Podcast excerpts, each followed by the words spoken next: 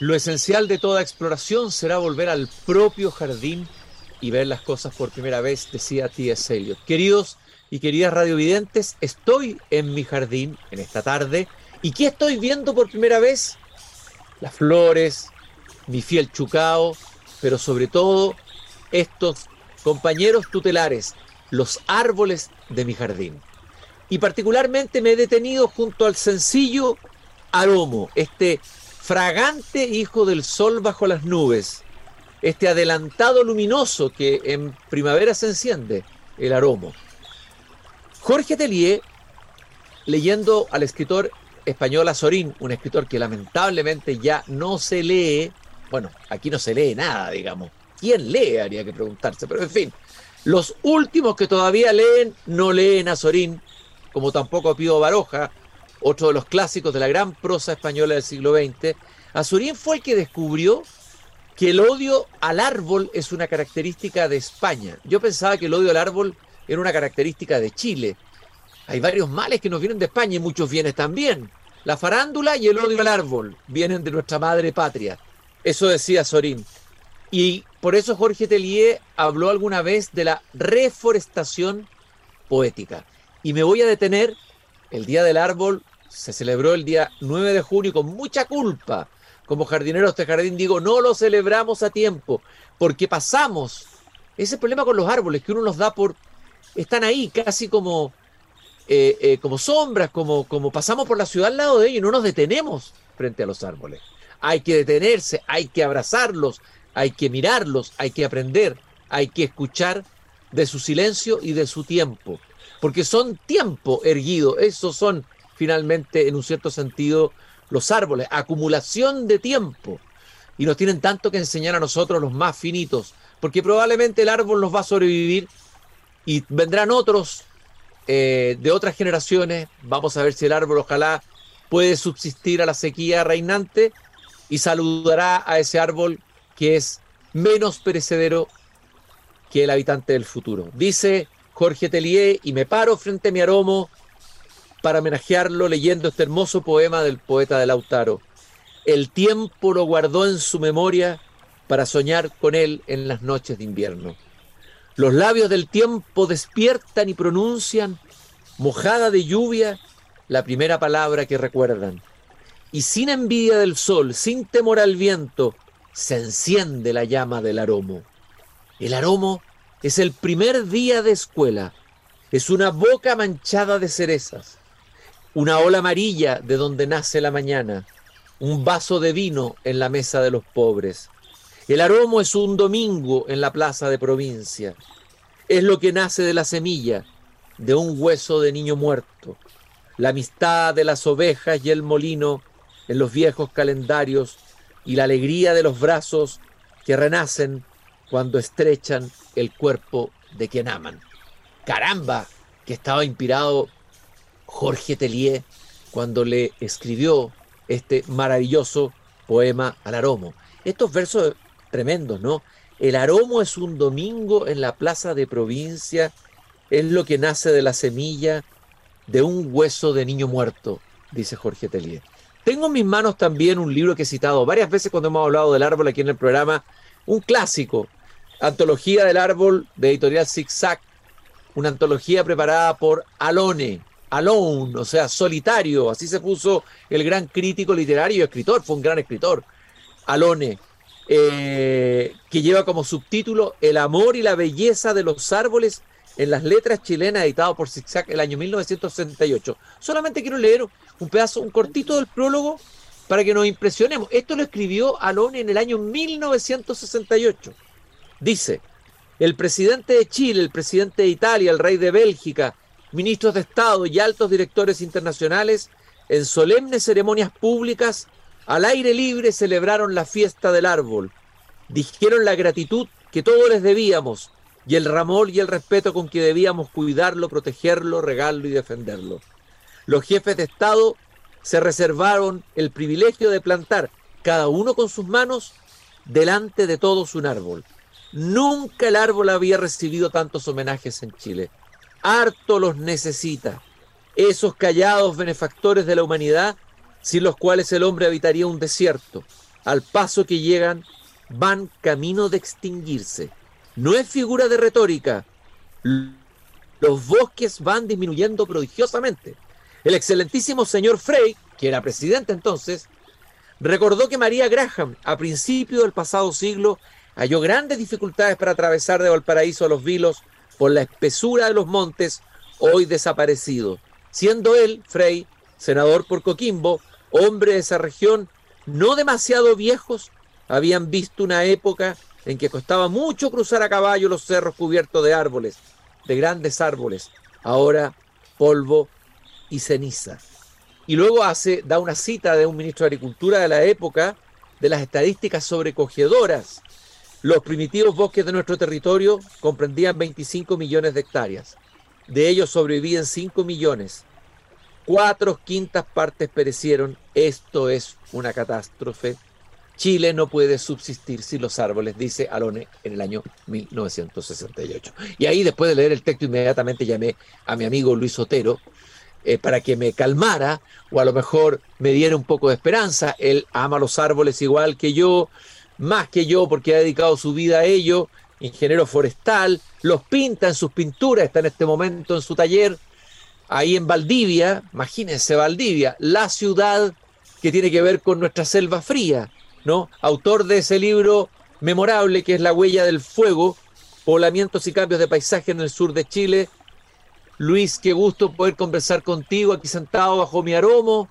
Quiero que me, eh, celebrando tardíamente el Día del Árbol, quiero que me, me ¿qué te parece esto que decía Lone en el año 1968 primero? Hola, Cristian. Bueno, en esa época había un, la devastación era muy grande en, Chile todavía, porque los grandes incendios duraron hasta los años 70, en, el sur por lo menos.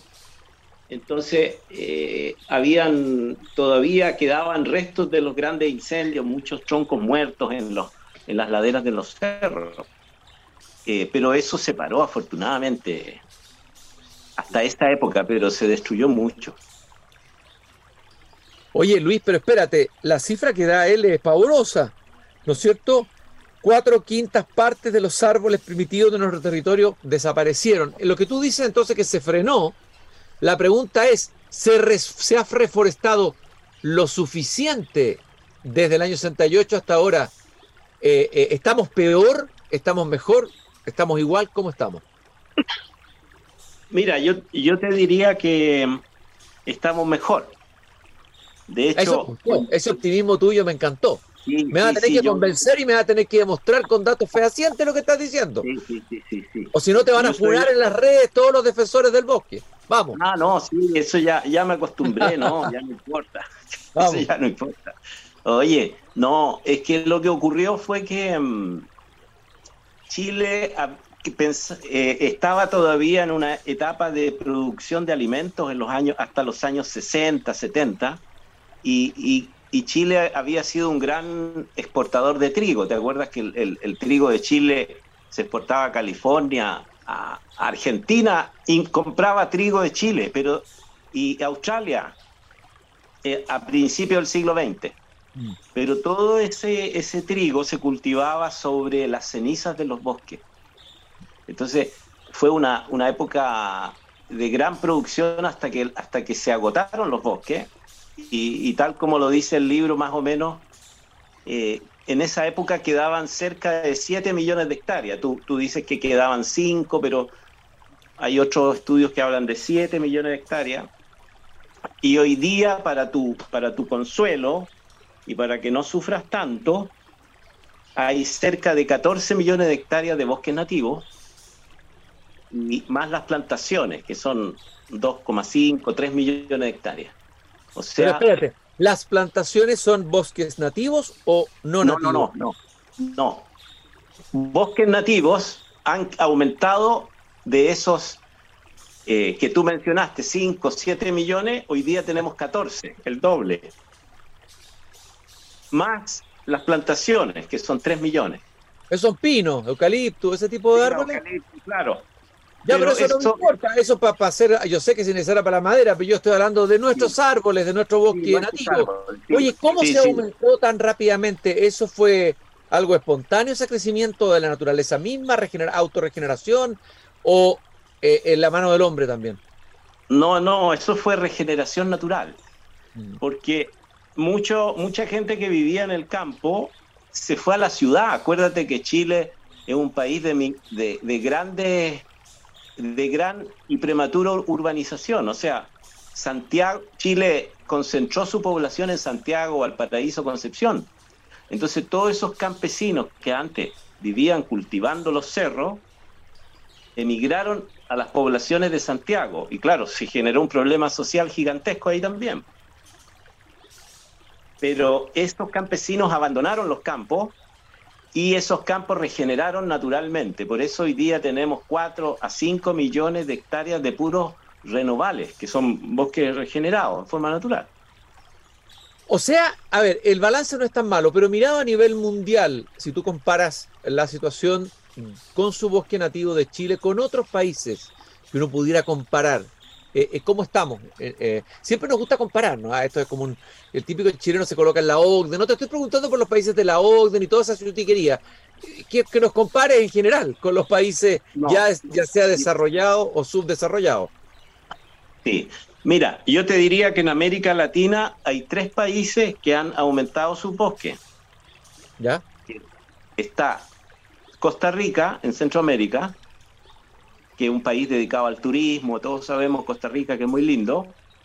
No cortan un palo, no cortan nada. Después está Chile, que ha aumentado sus bosques, de esos que tú me hablabas de, de 5, 7 millones, hoy día tenemos 14 millones de hectáreas y Uruguay. Oye, oye, esos tres paisitos aparecen siempre juntos ¿eh? en, índices positivos. Somos como, como que lo que nos salvamos parece de la catástrofe que nos rodea. Eh, todavía. Somos, somos como hermanitos, parece. Eh, oye, Luis, pero espérate. La pregunta es la siguiente.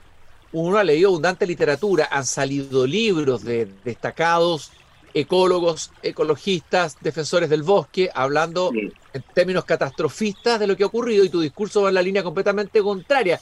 ¿Por qué ocurre eso? ¿Por qué visiones y diagnósticos tan contrapuestos? Si están las cifras ahí, eso no lo entiendo. Porque no, porque no hemos estudiado bien la historia. Por eso yo en ese libro que tú citas ahí, La huella del fuego, yo cuento la historia desde la llegada de los primeros españoles al sur, a Chile, y cómo eh, los bosques fueron destruidos, sobre todo desde mediados del siglo XIX hasta mediados del siglo XX. Fueron 100 años de pura destrucción. Chile fue el país que más bosques destruyó en América Latina, que más destruyó sus recursos naturales. Destruimos los suelos, destruimos los ríos, destruimos los bosques.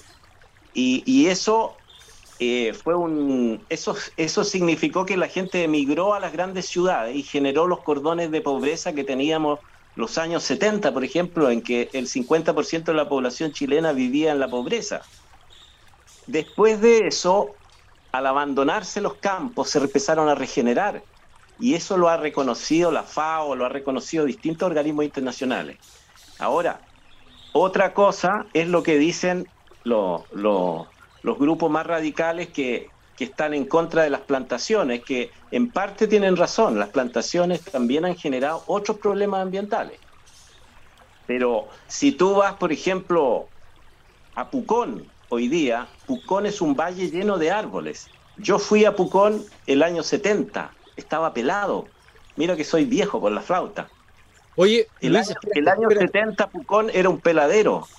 Futrono era un peladero pero tú dices que genera problemas las plantaciones. Era un peladero. O sea, ¿quiénes, dónde están los, quiénes son los que realmente están haciendo daños a los árboles? Porque la, la, identificación en el sentido común es que son las forestales. ¿Eso es cierto? ¿No es cierto? ¿Medianamente cierto?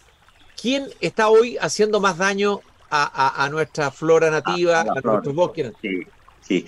Mira, las forestales es cierto que sustituyeron, sustituyeron bosques nativos por plantaciones, se estima que el 10% de las plantaciones es de sustitución. O sea, de los 3 millones de hectáreas tenemos unas 300 mil hectáreas de sustitución, de destrucción. Pero hoy día tú el, el 99% de la madera que se consume y de la y, gran parte de la leña es de plantaciones. Si tú eliminas las plantaciones, tendrías que construirte tu casa con, con roble, raulí, coihue, ulmo, alerce. Eso ya nadie lo hace. Hoy día la gente se construye con, con, con madera de pino, contrachapados, tablero. Entonces, la presión sobre los bosques nativos disminuyó. Pero hay un control efectivo. ¿Quién controla eso efectivamente que no esté ocurriendo que se estén talando árboles nativos? Porque uno ve en algunos lugares que sí se talan. ¿Dónde, cuál, ¿Quién controla? No, no creo que la CONAF tenga, le dé para controlar eso ni, ni, a ningún ministerio. ¿Ocurre efectivo el control? ¿Cuál es el control? Debería hacerse con drones, ahora con tecnología, no sé. Sí, sí, sí, Cristian. Yo creo que los chilenos somos muy, muy negativos de ver nuestros propios éxitos, pero Chile la CONAF hizo una gran labor, creó el sistema de parques nacionales. Chile tiene el más del 20% del territorio son parques nacionales. Mm. Pocos países del mundo pueden decir algo así. Mm. Pocos países del mundo, sin contar las áreas marinas que se crearon. Eh, Chile es de los países donde se han regenerado los bosques nativos. Y yo te decía que hay cerca de entre 4 y 5 millones de hectáreas de bosques que se han regenerado naturalmente. Eh, entonces, no es, o sea, son, las verdades son complejas, nunca son simples, pero las plantaciones generaron problemas, pero generaron beneficios también, porque ya no, ya no, la gente ya no, no va al bosque nativo para, para sacar madera para su casa, va al aserradero de pino que tiene allá al frente y de ahí, ahí compra la madera y toda madera de plantaciones. Entonces los bosques nativos han descansado estos últimos 50 años y, han podido regenerar. Ahora, eso, eso, eso es en breve, pero eh, tenemos que reconocer, hoy los chilenos tenemos cerca de una hectárea de bosque por habitante, tenemos 17 millones de hectáreas y somos 20 millones de personas, tenemos casi una hectárea por habitante pocos países del mundo tienen una hectárea por habitante. Imagínate, Estados Unidos tiene 300 millones de, habitantes y no tiene, no tiene más de 50 millones de hectáreas, digamos, de, de bosques. De bosque. En Europa peor. Entonces, tan mal no estamos. En Brasil se destruye se destruye mucho más bosque, en Argentina se destruyen millones de hectáreas de bosque para cultivar soya en Brasil la, Amazonía, Bolivia también, etcétera. Oye, pero entonces estos discursos tan críticos y alarmistas, de los cuales yo he participado, quiero decirlo en mi ignorancia, eh, y gracias a ti que te tengo asesor, que morigera un poco ese, discurso como instintivo, primero de sentido común y decir tales cosas, se están destruyendo todos los bosques. Ya, es una visión mucho más equilibrada la tuya y nos da un poco de esperanza, de esperanza a las nuevas generaciones. El problema va a ser esos bosques, esas hectáreas que se sumaron, ¿van a sobrevivir a la sequía producto del cambio climático, al fenómeno del super niño. ¿Qué va a pasar con eso, con los árboles? Bueno, eso, eso no, eso no, no lo sabe nadie, pero obviamente que van a haber cambios porque está lloviendo, los veranos están siendo muy secos y, y, los veranos secos significan incendios.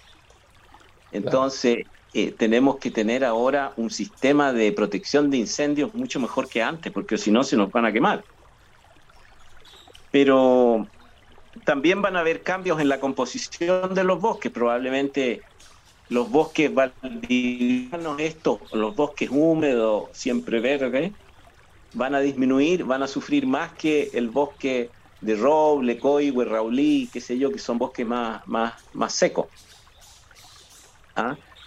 Y, y, los otros que van a sufrir mucho son los bosques de la zona central, porque la, la sequía afecta más a la zona central. Nosotros Aquí tenemos sequía, pero tenemos mucha agua todavía. El bosque esclerófilo, ese es el, que va a sufrir. Esclerófilo, ese va a parar las chalas. Y eso que es un gran sobreviviente y un gran resiliente, Luis, ¿no? Claro, claro. Pero ese bosque sí que. Eh, por eso que muchos ecologistas eh, están eh, escandalizados por esto, porque ellos, como viven en Santiago, ven, ven la realidad de, de la zona central es dramática, porque el desierto está avanzando muy rápido. Ahí sí, eso sí que te lo, te lo compro, pero eh, más al sur la situación es distinta.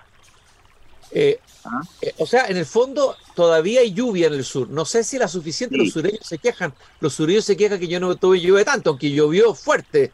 En estos días ya está lloviendo fuerte, no casi diluvio, me informan ahí algunos informantes del sur. Eh, ¿Qué está pasando con, la lluvia en el sur? No, lo que está pasando con el cambio climático, yo creo, y, muchos expertos dicen eso, es que lo que hay es variabilidad climática, o sea, eh, no, no, no necesariamente que disminuya la lluvia, sino que la lluvia se concentra. Se mm. concentra mucho en determinados meses y después tenemos meses de verano muy secos. Entonces, eh, no, no es como antes, que llovía el verano. Si antes, hace, hace 30 años, acá en Valdivia, regaba, yo regaba el jardín eh, las dos primeras semanas de, febrero.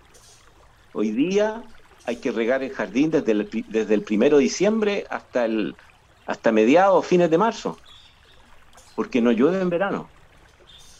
Entonces ni el sur se salva, pues, ni el sur se salva, pues Luis. Claro, bueno, el sur, lo que pasa es que todavía tenemos, nosotros aquí en Valdivia originalmente este, llueven cerca de 2.000 milímetros, entonces 2.000 milímetros todavía es mucha agua, son, son 2 metros de agua, 2.000 milímetros, imagínate. Entonces ahora está lloviendo 1.200, 1.300, todavía es, eh, es suficiente, pero el problema es son los veranos muy secos.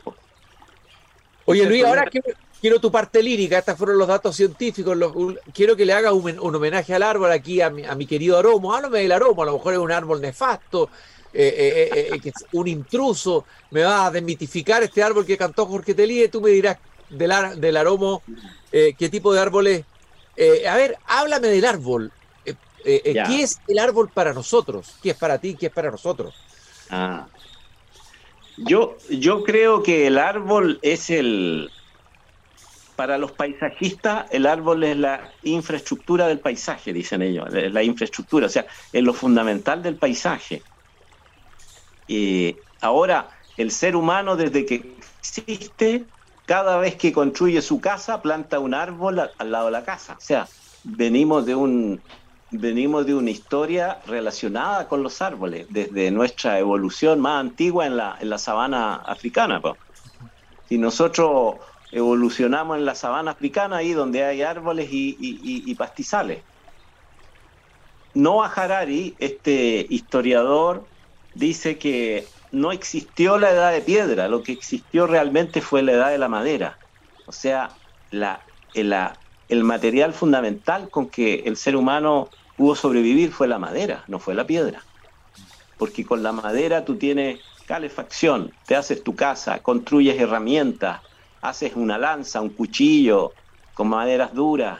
Eh, la madera es el material fundamental de, la vida, digamos, de los seres humanos.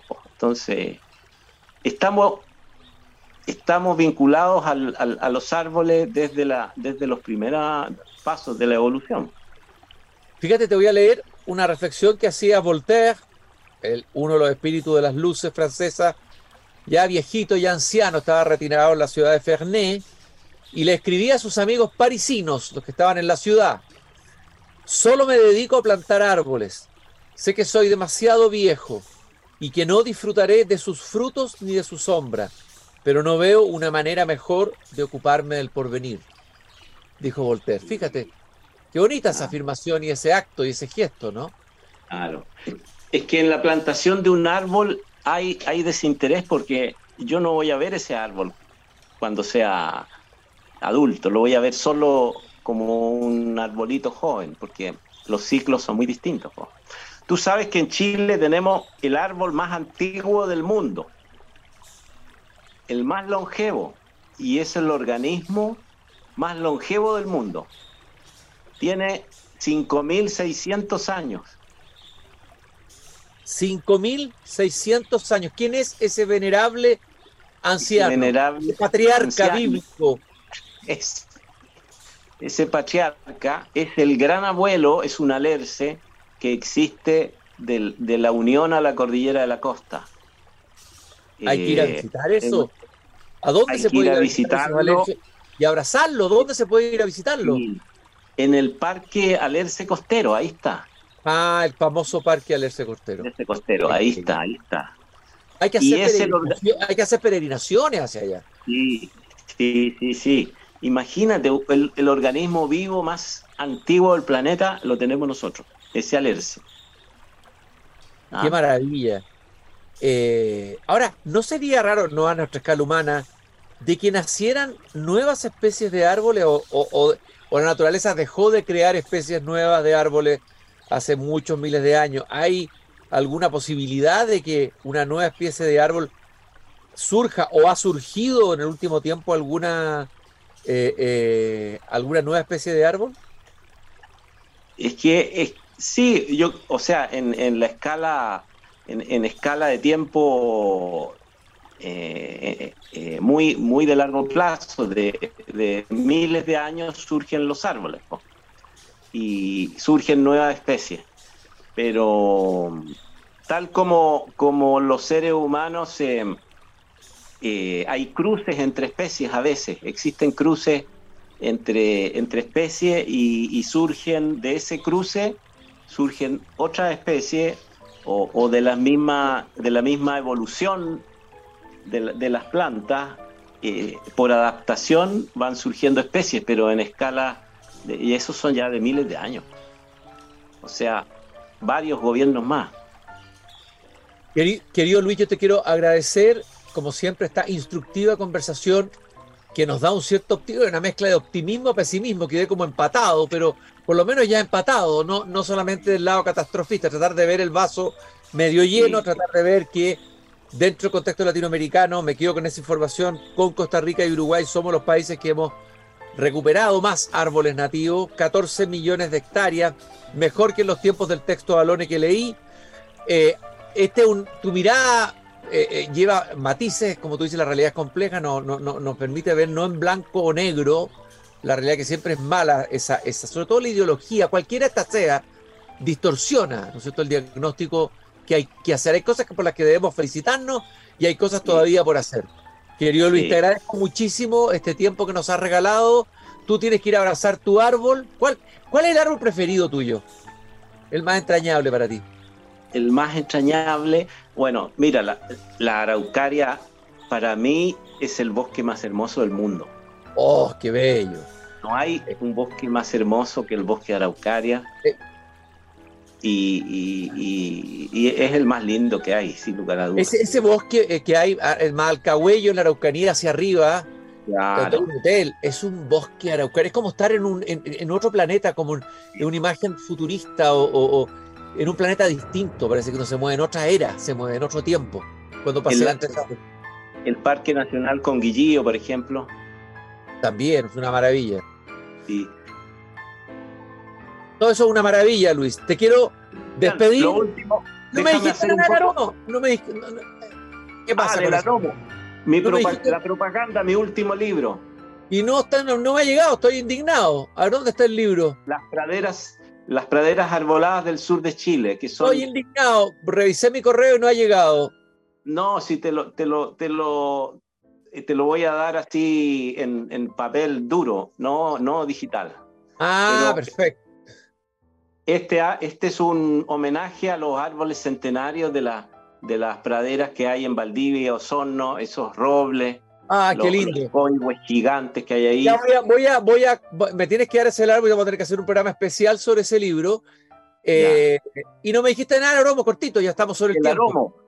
A mi aromo. Eh, es que hay dos, hay dos aromos, porque por ejemplo al espino, que es árbol nativo, le dicen aromo también porque tiene una flor muy parecida, amarilla.